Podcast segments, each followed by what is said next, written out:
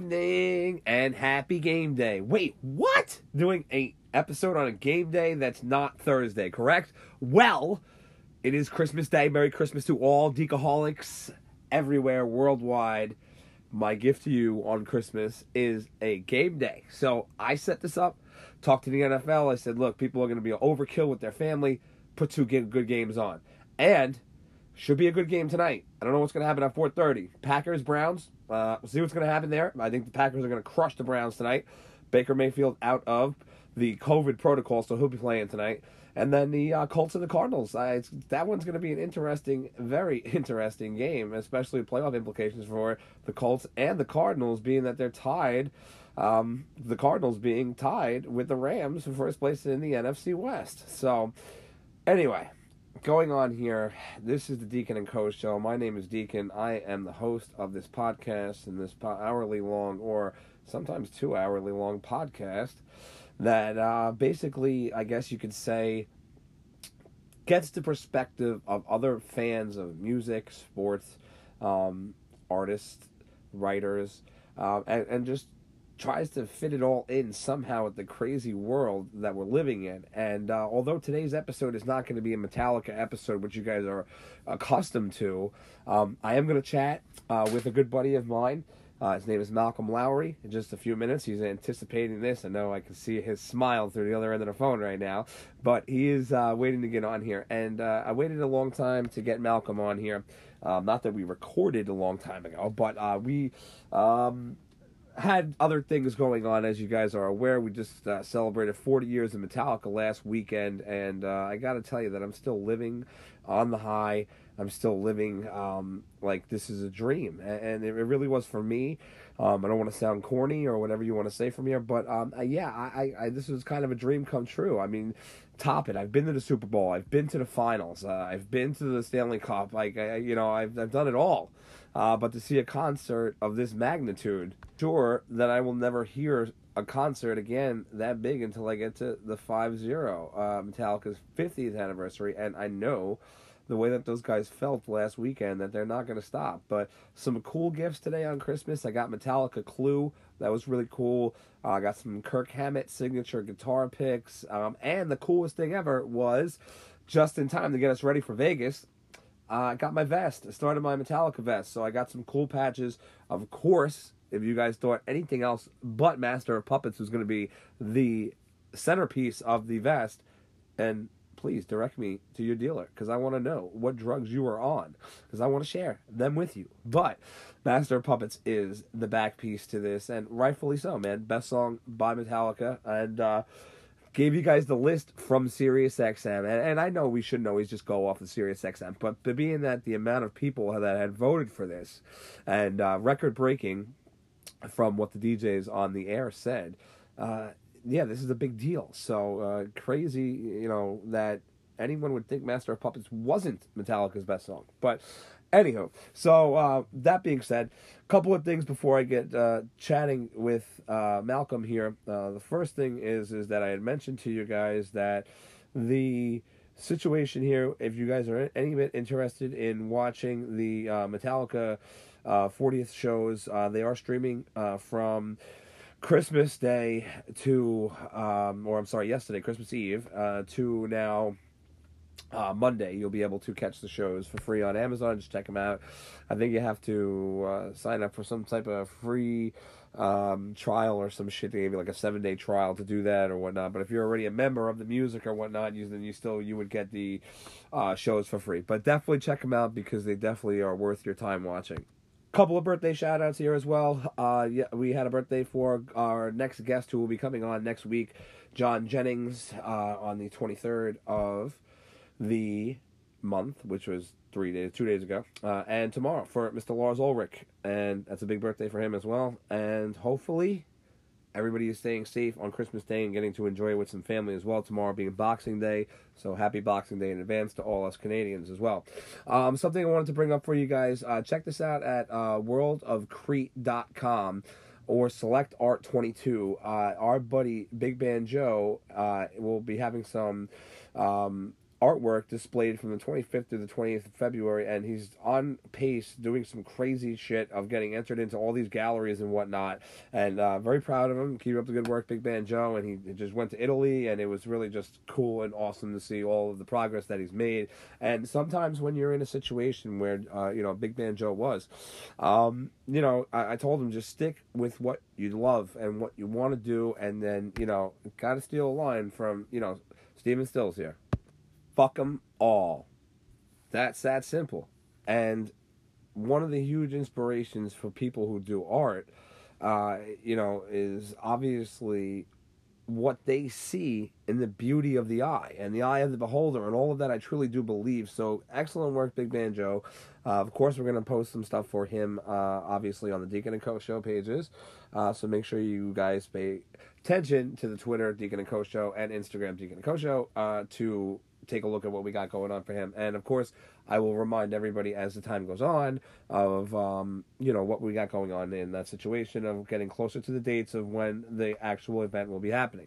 Um, really, not really too much crazy going on today with the sports world because now hockey's pushed back yet another day, which would be now coming back on Tuesday. But uh, a little bit of basketball: uh, the Hawks and the Knicks, uh, Celtics and the Bucks, Warriors and the Suns, and the Nets and the Lakers. Uh, 10:30 ending tonight will be the Jazz and the Mavericks. So some good matchups today. Not everybody's playing, obviously, and as I mentioned earlier with the NFL, uh, Browns Packers seven and a half down for the pack, uh, over 46 for the game. I think both of those happened. Uh, two and a half for the Cardinals at home versus the Colts, uh, 48 and a half for the game. I, I also think both of those happened. So good day for betters, maybe. We'll see what happens. Good luck to you all, no matter what you do. So what besides the 40th shows going on and whatnot, we got to get ready for Vegas and gear up and stuff with uh, the next Metallica shows.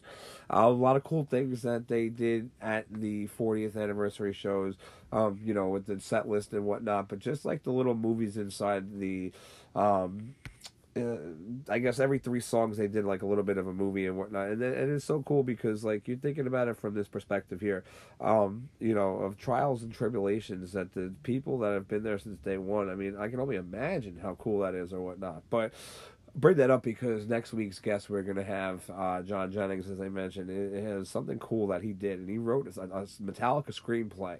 And what we're trying to do basically on this aspect of things is trying to push the screenplay a little further, and I think that you guys will like him. I think you'll like the concept behind it, and especially if you're a Metallica fan, you're gonna like this. Um, but you know, as I try to explain to everybody at certain points, and I ask what their entry point to Metallica is, because if you don't get somebody whose entry point to Metallica was Kill 'Em All, does that mean that they're not there for the whole ride because they didn't start from album one?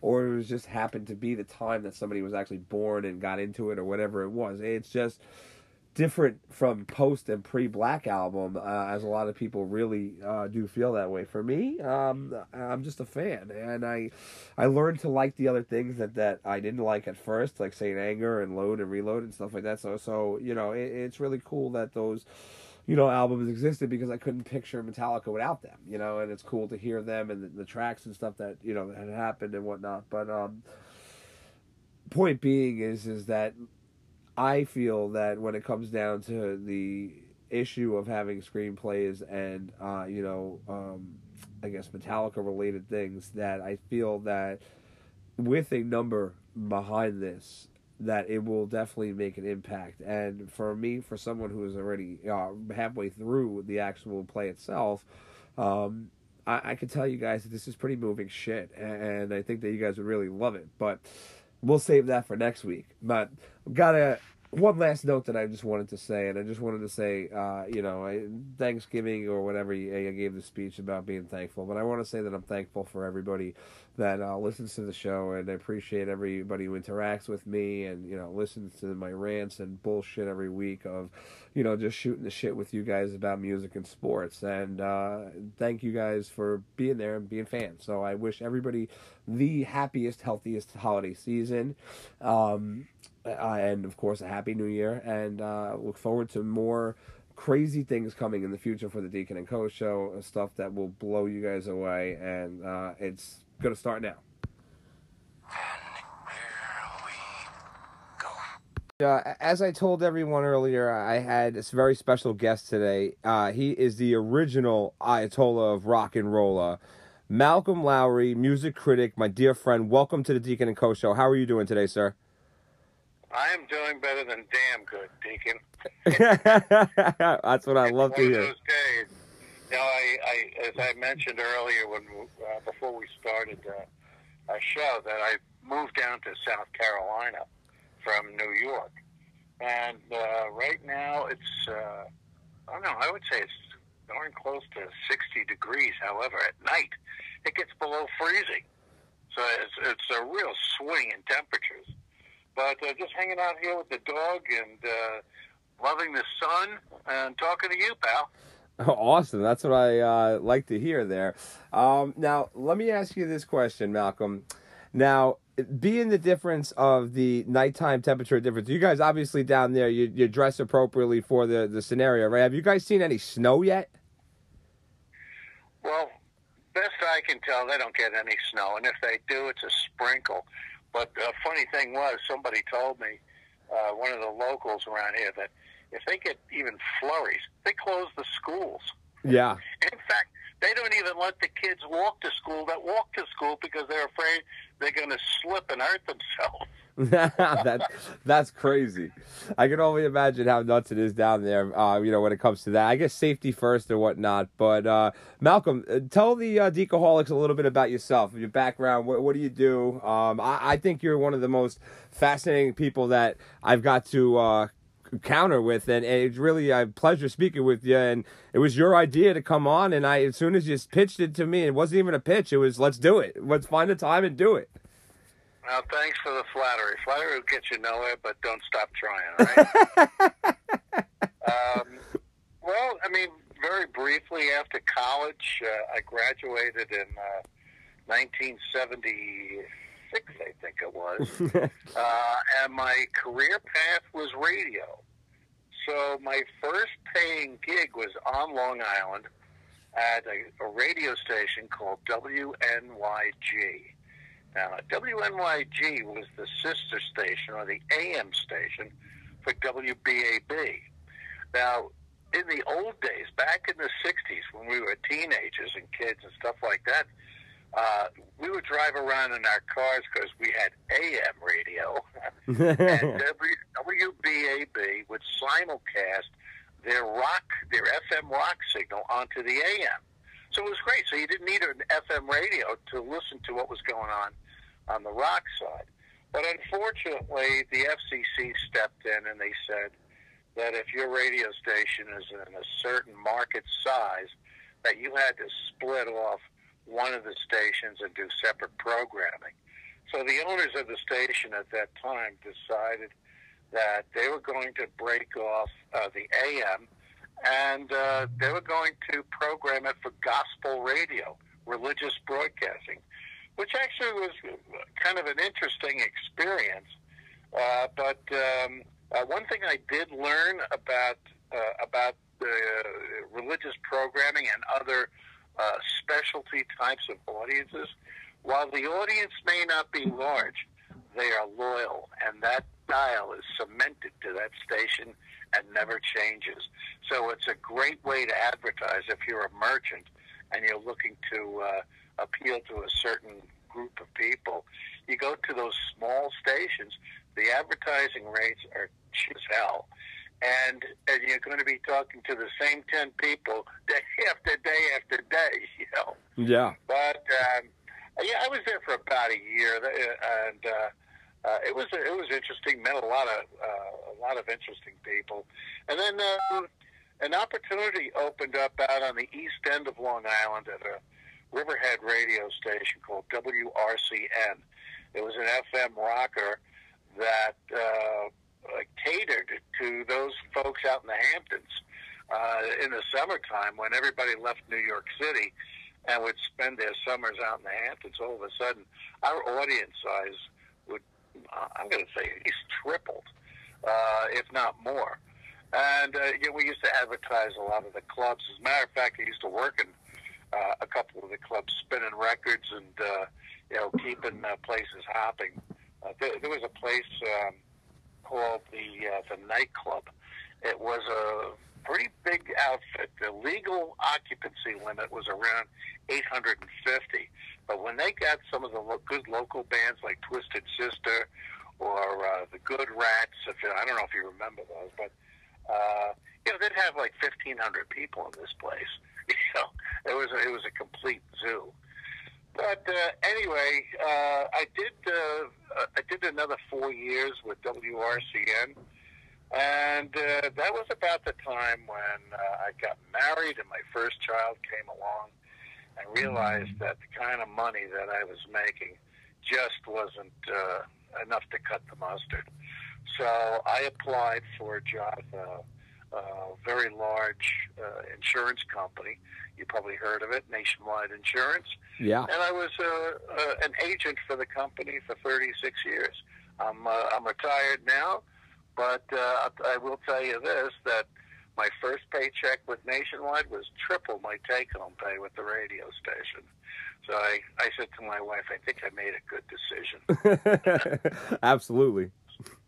I've loved music. You know, I love music ever since uh, you know I could probably walk. Mom and Dad were into a lot of classical stuff, and uh, of course, you know, as a teenager, would always listen to you know guys like Dan Ingram, WABC. Hey, Kemosabe, what's happening? You know, the other top forty uh, guys, and uh, and then as I you know got into college and stuff like that, kind of experimented.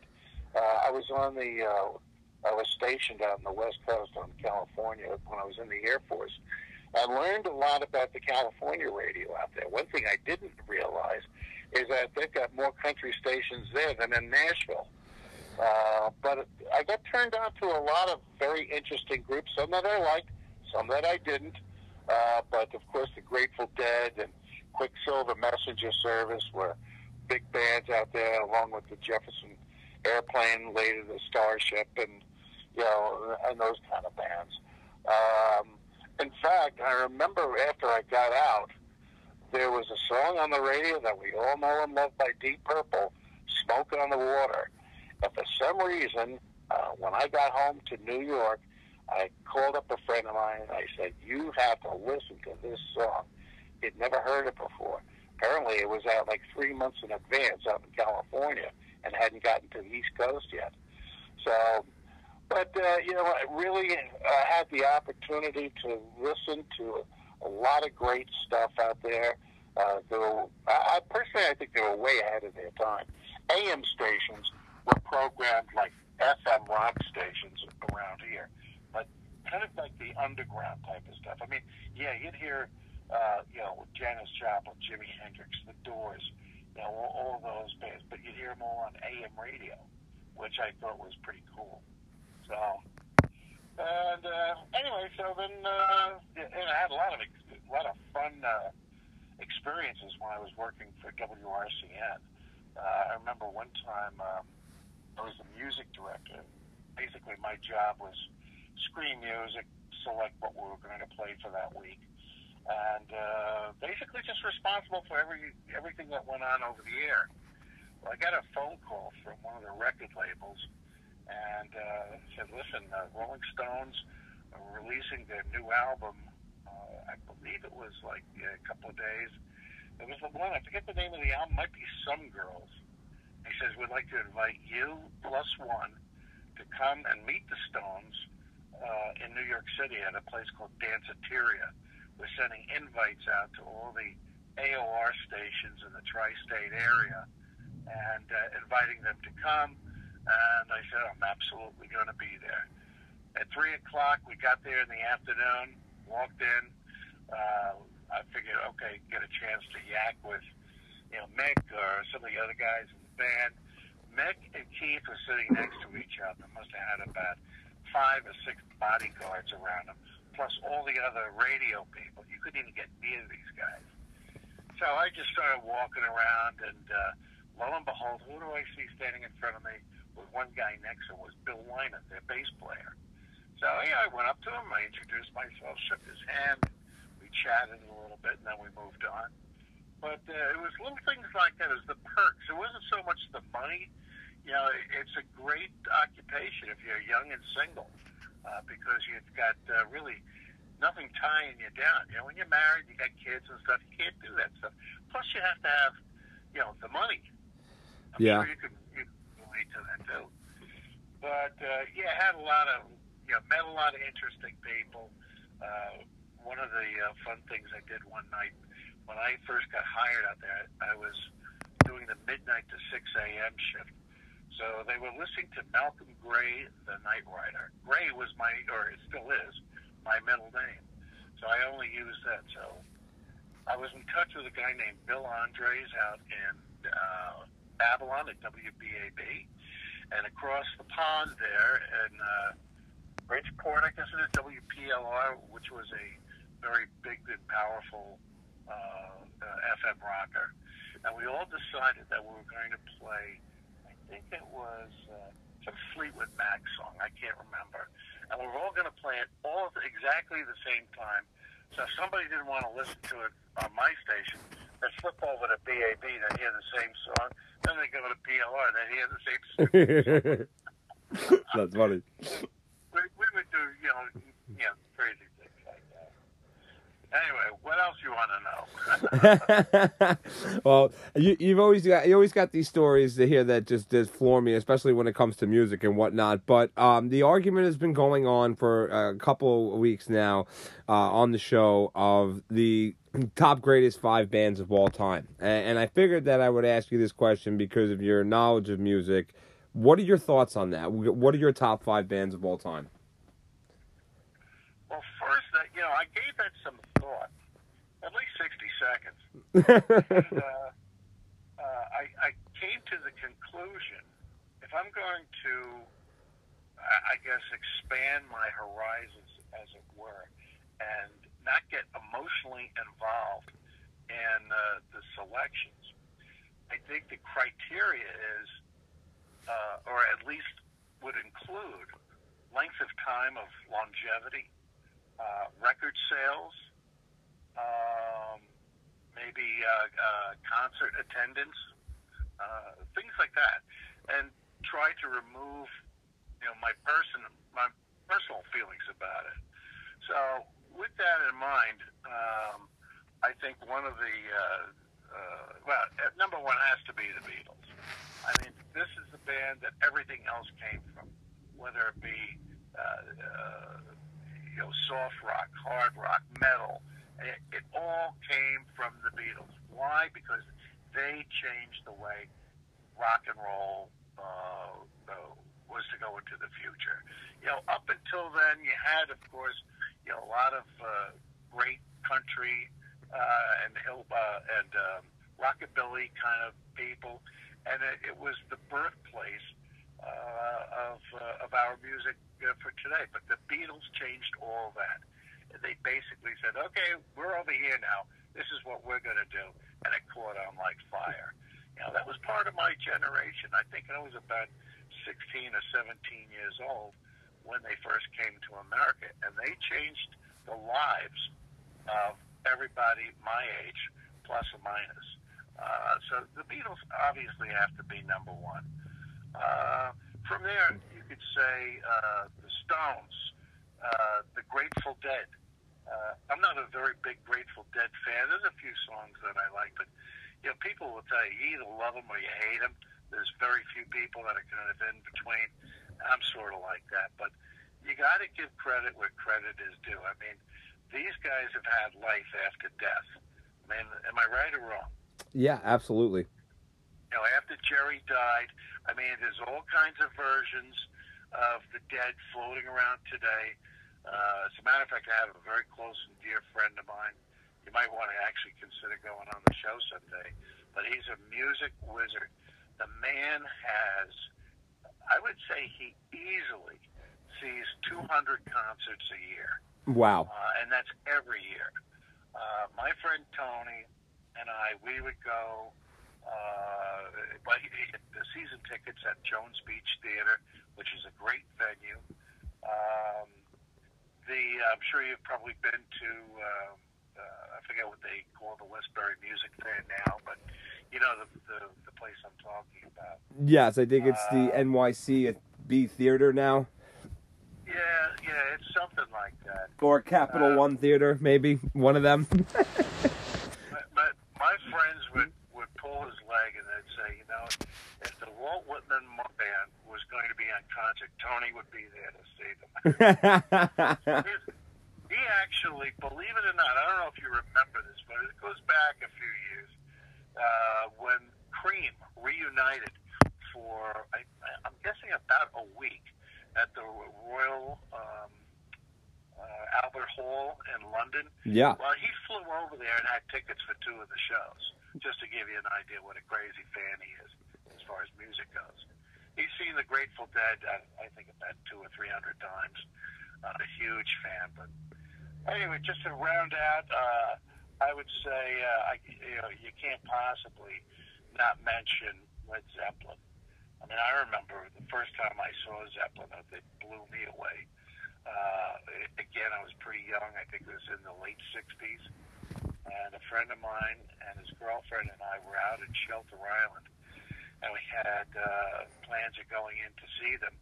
They were playing at the old New York State World's Fair Pavilion. And uh, what is that, Fresh Meadows? Yeah. Is that, is that what? Uh, so we took the train from uh, Greenport, uh, Long Island, and got off at Fresh Meadows. General admission tickets were three dollars and fifty cents to see Led Zeppelin. We got there and we were having a ball. Now the show only lasted. I'm going to say, I don't think it lasted an hour and a half. They ran out of tunes to play, so they started playing songs that they played in the earlier part of the set. And then uh, I think something happened to John Bonham. They, they couldn't continue. I don't know if he was puking all over his drums or whatever, but that's when the show ended. But for three dollars and fifty cents, I mean, come on, how do you go wrong? Yeah. So I Amazing. would say, I mean, did I did I name five? You did. Oh, uh, Pink Floyd.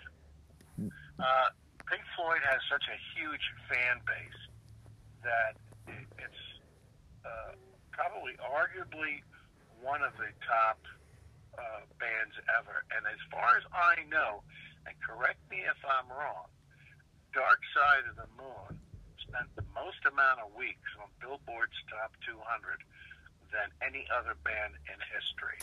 And I just looked it up today, and it said 950 weeks. That's a little over 18 years. Yeah. Can you name any band that's even come close? Uh, no, not for an album. And that album particularly is the number one classic rock album of all time. Such a classic, beautiful album, start to finish. Absolutely, absolutely.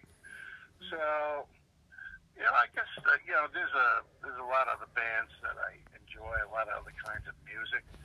Um, you know, I was fortunate uh, when I was working at WRCN that we had an opportunity to go to a lot of shows.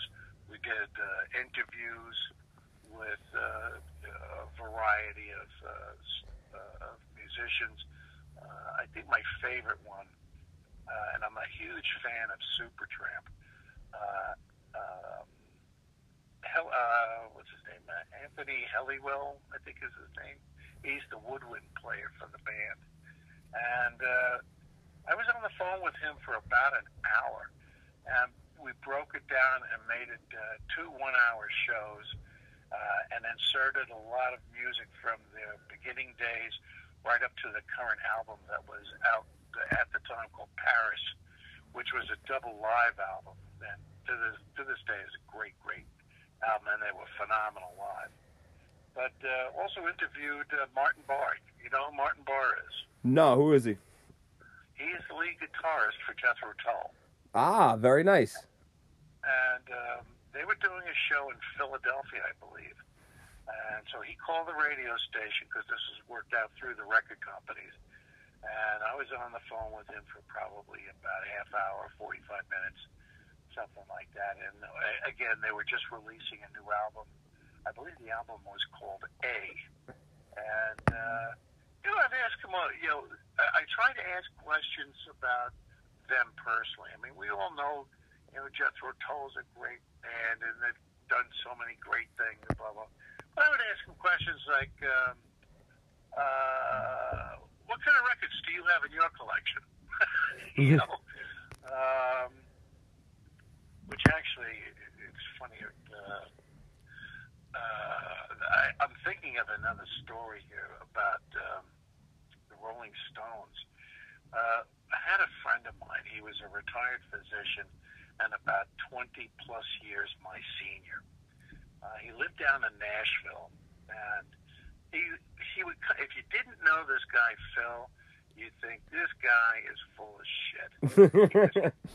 he, he, I mean, no matter what you would say, uh, he could top it. So I wanted to tell him a story about when uh, this guy from the radio station, myself, went into Danceteria to meet the Rolling Stones. And I thought that was pretty cool. You know what he tells me? He says, "Oh, that's nice." He says, "Last week I had breakfast at Mick's mother's house." Said, wow. I that way. I'm sorry. but, but as it turned out, uh, this guy was for real, uh, for real in a lot of ways. Very well connected. Uh, his specialty were was movies. He produced a lot of movies. Uh, um, uh, some miniseries on TV. As a matter of fact, he told me, comes out of the blue, says, "Yeah, I own the rights to the Amy Fisher story." I go, "What?" He goes, "Yeah, I own the rights." I said, "Okay, Phil, knock me out. How did you do this?" He said, "It was pretty simple, actually." He says, "I went to the jail. I met her. I said, I'll bail you out." Because the bail, I think, was like a million dollars. He says, I'll bail you out in exchange for your story. And she said, okay. wow. Yeah. That is crazy. Imagine that. well, Phil had all kinds of stories, knew all kinds of people, was very uh, uh, connected through the movie industry, even uh, even the music industry to uh, to an extent. And his son was also big time into uh, music. As a matter of fact, uh, you could Google him. Um, it was uh, Phil uh, was the father, Ken was the son, and um, okay, let me just think. Uh, I'm trying to think of the last name. I, I should know this, but um, oh, Levitan, L E V I T A N, Levitan, something like that, and. Uh, very well connected people. Uh, uh, I was told by Ken one time that um, uh, he invited uh, some friends over for New Year's Eve at his house. Uh, his friends were Michael McDonald and uh, Steve Winwood. and uh, they just they just hung out, drank, sang, played guitars, stuff like that. Very cool people. So, um, anyway, I'm, I'm getting uh, I'm getting off the track here. no worries, Uh, Malcolm. I agree with you on your list. Um, I, I do, and and it, I don't I don't know if you expected this from me, but a couple weeks back, uh, I asked uh, this question, and this is why we got the ongoing argument because I gave the, the my four top four have stayed the same, and I swapped out my number five. So my number five, going backwards five to one, um, I, I I put Rush in here. And uh, I had Guns N' Roses as my original answer here, but I think Rush is the better answer, especially with the three man band and what they're following and what they stood for and everything else that they, you know, they they were uh, about as a band. And then I agreed with you here with the with with the next three. So I put Zepp at four because you're absolutely right. Uh, I I do feel in my eyes that it's between Black Sabbath, Led Zeppelin, and Judas Priest of the innovators of heavy metal. So they absolutely have to be in there, and uh, I'm really jealous that you got to see them for three dollars and fifty cents. So that was definitely uh, definitely worth every single penny of that. Rolling Stones come in at three for me. Um, Mick Jagger, unbelievable, still doing it. And uh, number two, I, I definitely think that uh, you're right on how they changed the way that rock and roll was forever. The Beatles. But number one for me is going to be Metallica. And just based upon your answer before, I don't think I've ever had anybody come up with an answer like that or a statement before the answer of depends on the record sales, longevity of the band, uh, you know, uh, ticket sales and all that stuff and that. And the difference that what separates for me Metallica from every one of these other guys is they're a machine. So yes, these guys all put out t-shirts, they put out albums, they put out this stuff, but Christmas is coming, right? Christmas Day being today. I hope you're gonna have a great holiday after. They just released right in time for the holidays uh, Metallica Clue. So now, not only are you guys doing the music, you're putting out these new vinyls. You're going with the T-shirts. You're going with the with the the games. You're going with the video games. You're going. I mean, they're a machine. It doesn't stop. And yes, if these other bands had the opportunity to do so, and later on, I do believe the Rolling Stones had a a video game out. Beatles definitely did. Um, Led Zeppelin and Rush should. But you know, you get the gist of what I'm trying to say with this.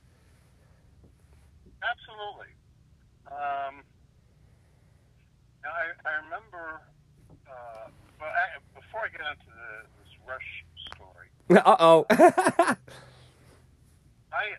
I happened to notice it wasn't long ago, maybe in the past year or so.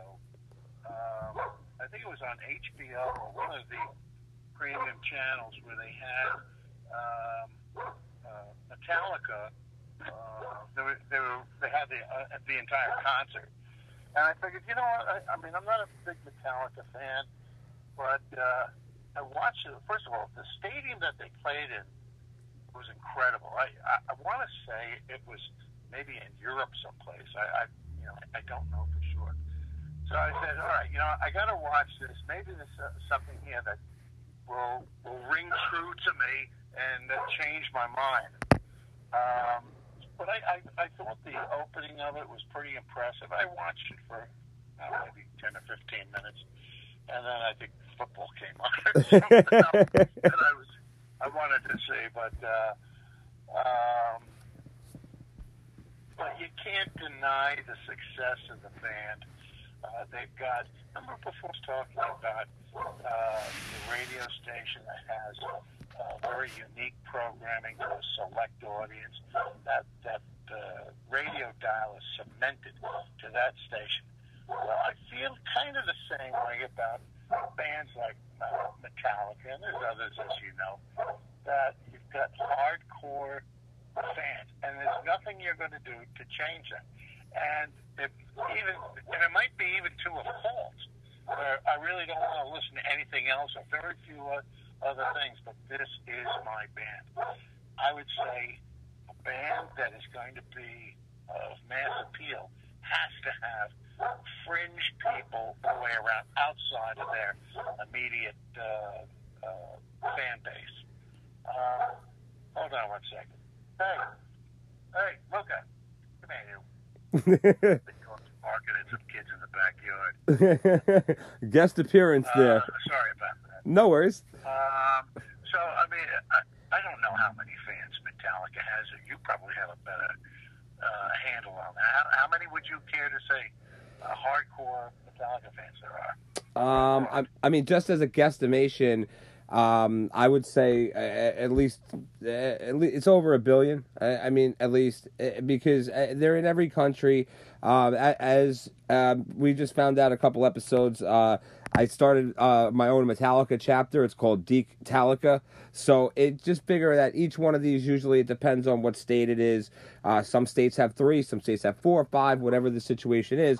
And all of these guys, it's not just the United States. It's the chapters in other countries. It's it's a global phenomenon. Mm-hmm. Yeah, well, I mean, Billy, that's a pretty aggressive number. Yeah, I, I mean, we I just uh, a couple about about a couple weeks ago when we spoke last, I had mentioned to you that they had uh, done some uh, festivals uh, first one, they broke the record, 145,000 people there. Uh, and then a couple weeks later, they did it again, breaking the record. So it's, I mean, besides, you know, uh, you know, everything going on, the 40th anniversary shows that we just happened and passed, um, excellent shows from them. And, you know, eh, eh, the people that I mentioned, the people that you mentioned, you don't have rock and roll without those other bands. Exactly. Exactly. And I agree. Um, I agree with you hundred percent. Not to cut your train of thought off about some people that just don't want to hear, and it's just I only listen to that or that whatnot. So I get that a lot from people where they like even even some of my own family. Like we'll sit there and uh, you know sometimes uh, you know we'll, quest song will come up, it'll pop up or whatnot, and I'm like, oh, that's cool. I remember you know where I was when I got this album. Bobby wasn't born when that album was released, but I remember exactly where I bought it from, and they're looking at me, they're like uh, really? And I'm like, yeah. What what'd you think? I was only Metallica. You know, I wasn't gonna come on here and give five metal bands. There's no influential metal band to to me that is worthy of a top ten. Uh, besides Metallica, that like nobody even comes close. If you if you put the next metal band in a top hundred bands list of all time, Metallica is going to be in the top ten or top twenty five. I can guarantee that. But you won't see another metal band in the top hundred. I can guarantee that. Well, let me let me challenge that. Yeah, If I may. yeah. We'll definitely we'll definitely do some research on it, and we'll definitely you know we'll uh we'll definitely pull up the list of of hundred bands of all time, and we'll see. I mean. I, I- can't I can't see I, I I mean there probably is a hundred bands or you know what I'll even I'll even lower it down. You won't see another band in the top fifty that is metal besides Metallica. That I can probably attest to and place a wager on too. Well, where would you put Deep Purple? I don't think Deep Purple is a metal band. I would I would I would put them on the top 50 list. Yeah, definitely, but I don't think they're a metal band. Well, then maybe we need to define what is a metal band. Um Heavy metal is heavy metal different than metal? Uh yeah, I would I mean I I guess you could put it in a genre of of different kinds of metal when you break it down because there's obviously death metal, heavy metal, metal, um liquid metal. There's so many different types of metal that there is and uh you know, especially with the innovation of spider chords when they came in, like you heard that from Zepp, you heard that come in now to the next level when you had the bass, you know, going at 90 miles an hour up and down that thing, poking it when you're not really ever seen somebody do that before. Yeah. You know, so the wide spectrum there, but I de- I mean, there's no way you can have a top 50 list without Deep Purple on the list. But I just don't think that they are a metal band. You think they're a metal band, Malcolm? Well, you know what? I grew up in the in the infant uh, infancy of metal, and I'll start with bands like Black Sabbath and uh, Deep Purple. I mean, back when they came out, you know, the term metal started to grow a little bit. Didn't catch on until probably years later. But then when people started looking back, saying, "Oh, well, this is the birth of metal," Black Sabbath and uh, Yeah. Deep Purple, and I'm trying to think of uh, um, there's others that I, I just can't think of right now. I would throw Priest and Zepp right on there too. yeah. Hey, uh, yeah, I got a question for you. Yeah. What is the loudest band that you ever saw live? Loudest band that I've ever saw live. Um Metallica? No, uh, it, it well, Metal. It depends on the venue of where you see them, because you obviously know that seeing somebody outside and inside is a lot different. Um, I would probably say that it's got it's gonna probably be either a tie between Metallica or uh, Pantera. I mean, Pantera is really really heavy, and I think that if you're gonna compare any sound of heaviness to Metallica, that Pantera would be the closest.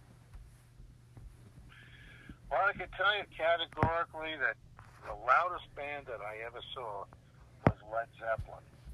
And uh, there's an interesting story behind that. My uh, my friend Rick and I were huge Zeppelin fans from the moment the first album came out, all the way through until we lost touch uh, with each other. But we knew that Zeppelin was coming to New York. The band had sold out Madison Square Garden, and we were very disappointed that we couldn't get tickets. And then we hear on the radio that they were going to do a matinee show. It was a last minute decision, and they were going to play at 2 o'clock in the afternoon, uh, and there was a, an extra added show. So Rick and I are freaking out. We said, okay, well, we definitely have to get tickets, and this is like the day of the show, or, or the day before the show. So the two of us and our girlfriends drive into uh, New York City. I'm right at the entrance of Madison Square Garden, and at the time, you know, ticket sales for concerts were nothing. Like you know, I told you, three dollars and fifty cents for general admission. Yeah. Uh, this is a couple. Of, this is a couple of years later, and just to put it into time perspective, the Led Zeppelin three album had not been released yet. Okay. They, we only we were only aware of the first two. So I'm just about to get out of the car, and Rick says to me, "If you can get, uh, uh, it's just try to get 650 tickets uh, if possible. And uh, he says, if you can get 650 tickets, I'll give you a blowjob at high noon in Times Square. Not that I really would be looking forward to something like that, but I said, all right, let me see what I can do. I go up to the box office and I say to the uh, elderly woman behind the glass, give me four of your best tickets in a row. so a few seconds later, she spits out the tickets, slides the tickets to me, and uh, charges me 30 bucks for the four. So I said, oh, well, a little fast math will tell you that's 750 a ticket. So I said, where are these seats? He says, uh, over there, there's a map of the stadium with all the seat numbers and stuff. You can check it out over there. So I walk over to the seating uh, thing, and lo and behold, we had second row center uh, for that show. Wow. Which was the most fabulous thing that I could ever imagine. So when I got back in the car with the tickets, I said, I got 750 tickets and uh, we're sitting dead center. And his girlfriend says, hey, "We only got 45 minutes to noon, Rex." uh, awesome. yeah. But that was that was the loudest show that I had ever been to. As a matter of fact, they blew us away with the opening song, which was "Immigrant Song." Wow. Now remember, the third album hadn't come out yet. Yeah. So opened the show with that song, and we're like freaking out. Oh my God, it's a new song! Hey, you know. Oh yeah. Um, and one other memorable thing from that concert, uh, being that we were so close to the stage, and Plant would kind of walk up to the edge of the stage, and I'm yelling to him, "Dazed and confused, dazed and confused!" I'm, you know, before they, they get into it all. So on one last desperate attempt, I go, "Dazed and confused." And he walks up to the microphone and goes, precisely. that's awesome. I go, yeah, you know, made my day. oh, that's that's so epic. That, that really is crazy. I love it. Uh, Malcolm, uh, well, go ahead. Sorry. No, go ahead. I was going to say, what's, what's... Sorry, what were you going to say? Well, what I was going to say is some of my favorite bands, which are not necessarily the ones that I picked earlier, um, but I went through three stages. You know, as a kid, Zeppelin was number one. There was no no doubt about it. Nobody came close. I thought when Black Sabbath came out, and I saw them at the Fillmore East uh, when they first came to America, I thought this was going to be the next Zeppelin. Uh, they were close, but they just didn't hit the mark. Well, I was a Zeppelin fan for years and years and years. And then the thing that changed me was uh, I was working in radio at the time, and we went. Um, uh, Pink Floyd had released the Wall album. Of course, everybody's familiar with the Wall. Oh, classic. And uh, that just blew me away. And I said, I can't believe what I'm seeing. As a matter of fact, we had a promotion at the radio station that a lucky listener plus one was going to go with my wife and I uh, into the Nassau Coliseum to see Pink Floyd do the Wall show. Now, I don't know if you knew this or not, but that tour for the Wall was five days in Los Angeles, seven days at the Coliseum, and that was it. Yeah. And there were no encores. That was it. They just did the album start to finish. So uh, the day we pick up the, the lucky listener and uh, hop in the limo. We drive into the uh, Coliseum, and uh, you know I'm showing the tickets, and the guy at the door says, "These tickets are no good." I go, "What do you mean they're no good?" He goes, "This was for yesterday's concert." I go, "What?" wow. I, explained, I said, "Listen, you know." I'm Malcolm Gray from WRCN. You know, we had this big contest. These are the winners. I got the limo right out there. Blah blah blah. So I talked to him for a few minutes. He goes, "All right, listen, sit tight here. I'll be back in a couple minutes." Guy comes back. He says, "I got some seats for you." So I go, "Awesome."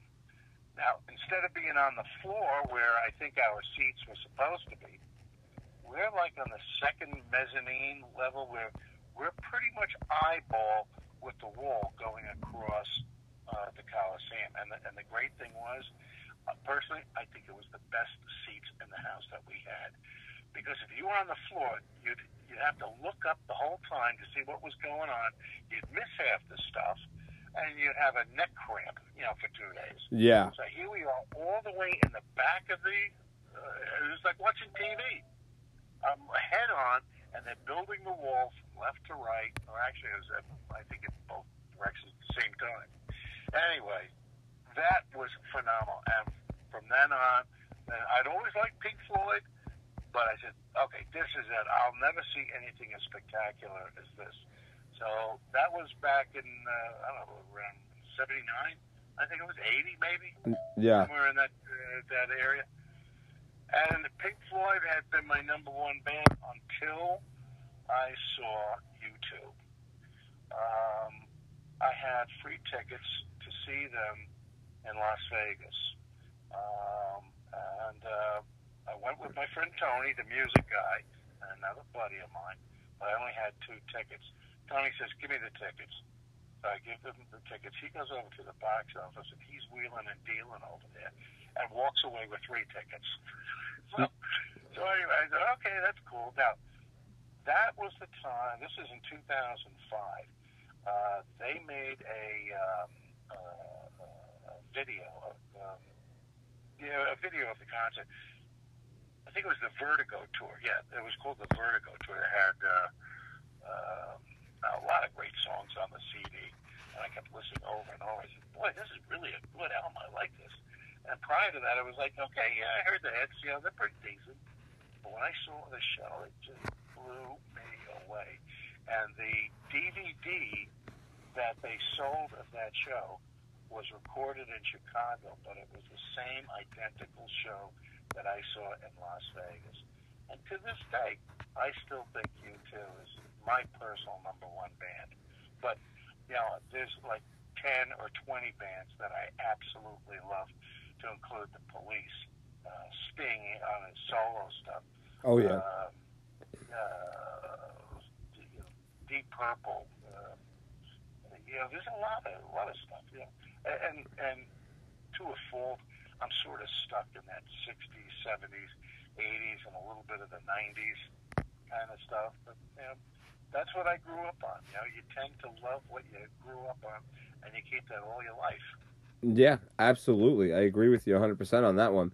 Uh, Malcolm, uh, Genius of the Week here is a segment of the show where we call out some people for doing something that uh, is, well, you know, genius here. So, couple, well, probably now about a month ago, we walked into Buffalo Wild Wings here, and they, they always turn around over there and they they always label these uh, games on top of the, the TVs on Sundays, uh, so people know what game to sit near or whatnot. So the uh, Green Bay Packers were on the road. They were playing the Minnesota Vikings. They spelt it V I C K I N G. There's our genius of the week there, Malcolm.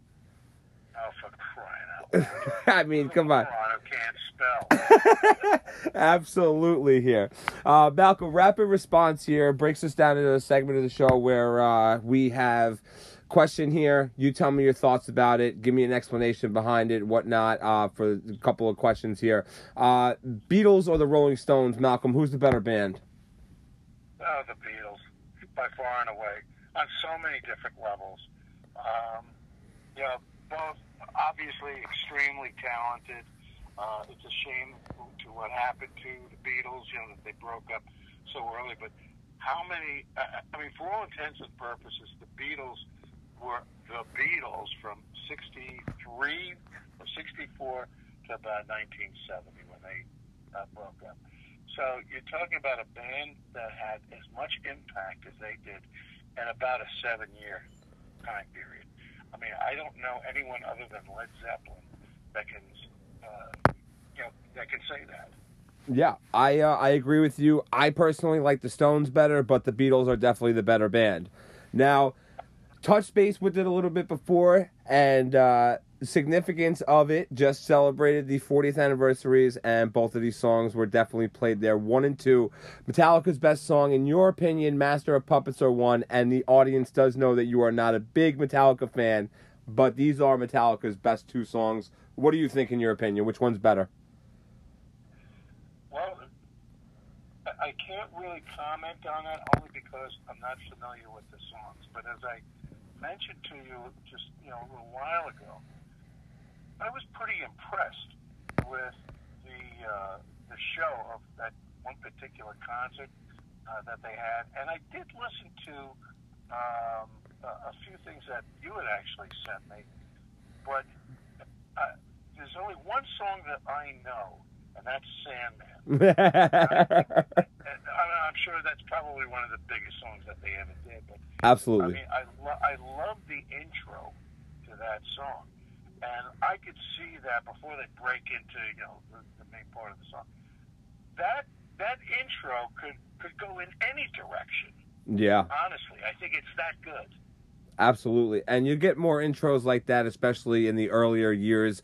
Uh, that's the fifth studio album, so I mean, just crazy things that happened on that album. Celebrated the 30th anniversary of that album, and it was a big deal, and that's what really made them uh, commercialized, I guess. But you know, I respect that answer definitely, Malcolm. And one day, one day, buddy, we're gonna be in Vegas together. We're gonna be watching them. I'm telling you, I'm gonna steal you and get you to a concert.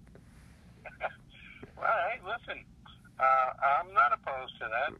Uh, hopefully, maybe I'll uh, drag you in for a fight. Yeah, absolutely. Rapid number three and our final rapid for the day, Malcolm. Speaking of fights, uh, best boxing movie of all time. You are one of the biggest boxing fans I know, and uh, I know that you know some pretty uh, high end people as well. But what's your opinion of this one? Bo- best boxing movie of all time? You know, I thought about that. Um, there were some great boxing movies made back in the 50s and the 60s. Uh, Paul Newman was actually in one. I can't remember the name of it offhand. But you asked me a direct question. I'm going to give you a direct answer.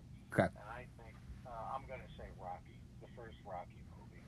Um, I mean, not only did Stallone do a, a, a hell of a job on that movie with a very limited amount of money, but it spawned off how many spin-offs, Uh, including the Creeds? yeah, Uh, absolutely. I'm guessing uh, uh, seven, eight, nine. I don't know. It was a, it was Yeah. lot. You get five originals plus a return. Yeah.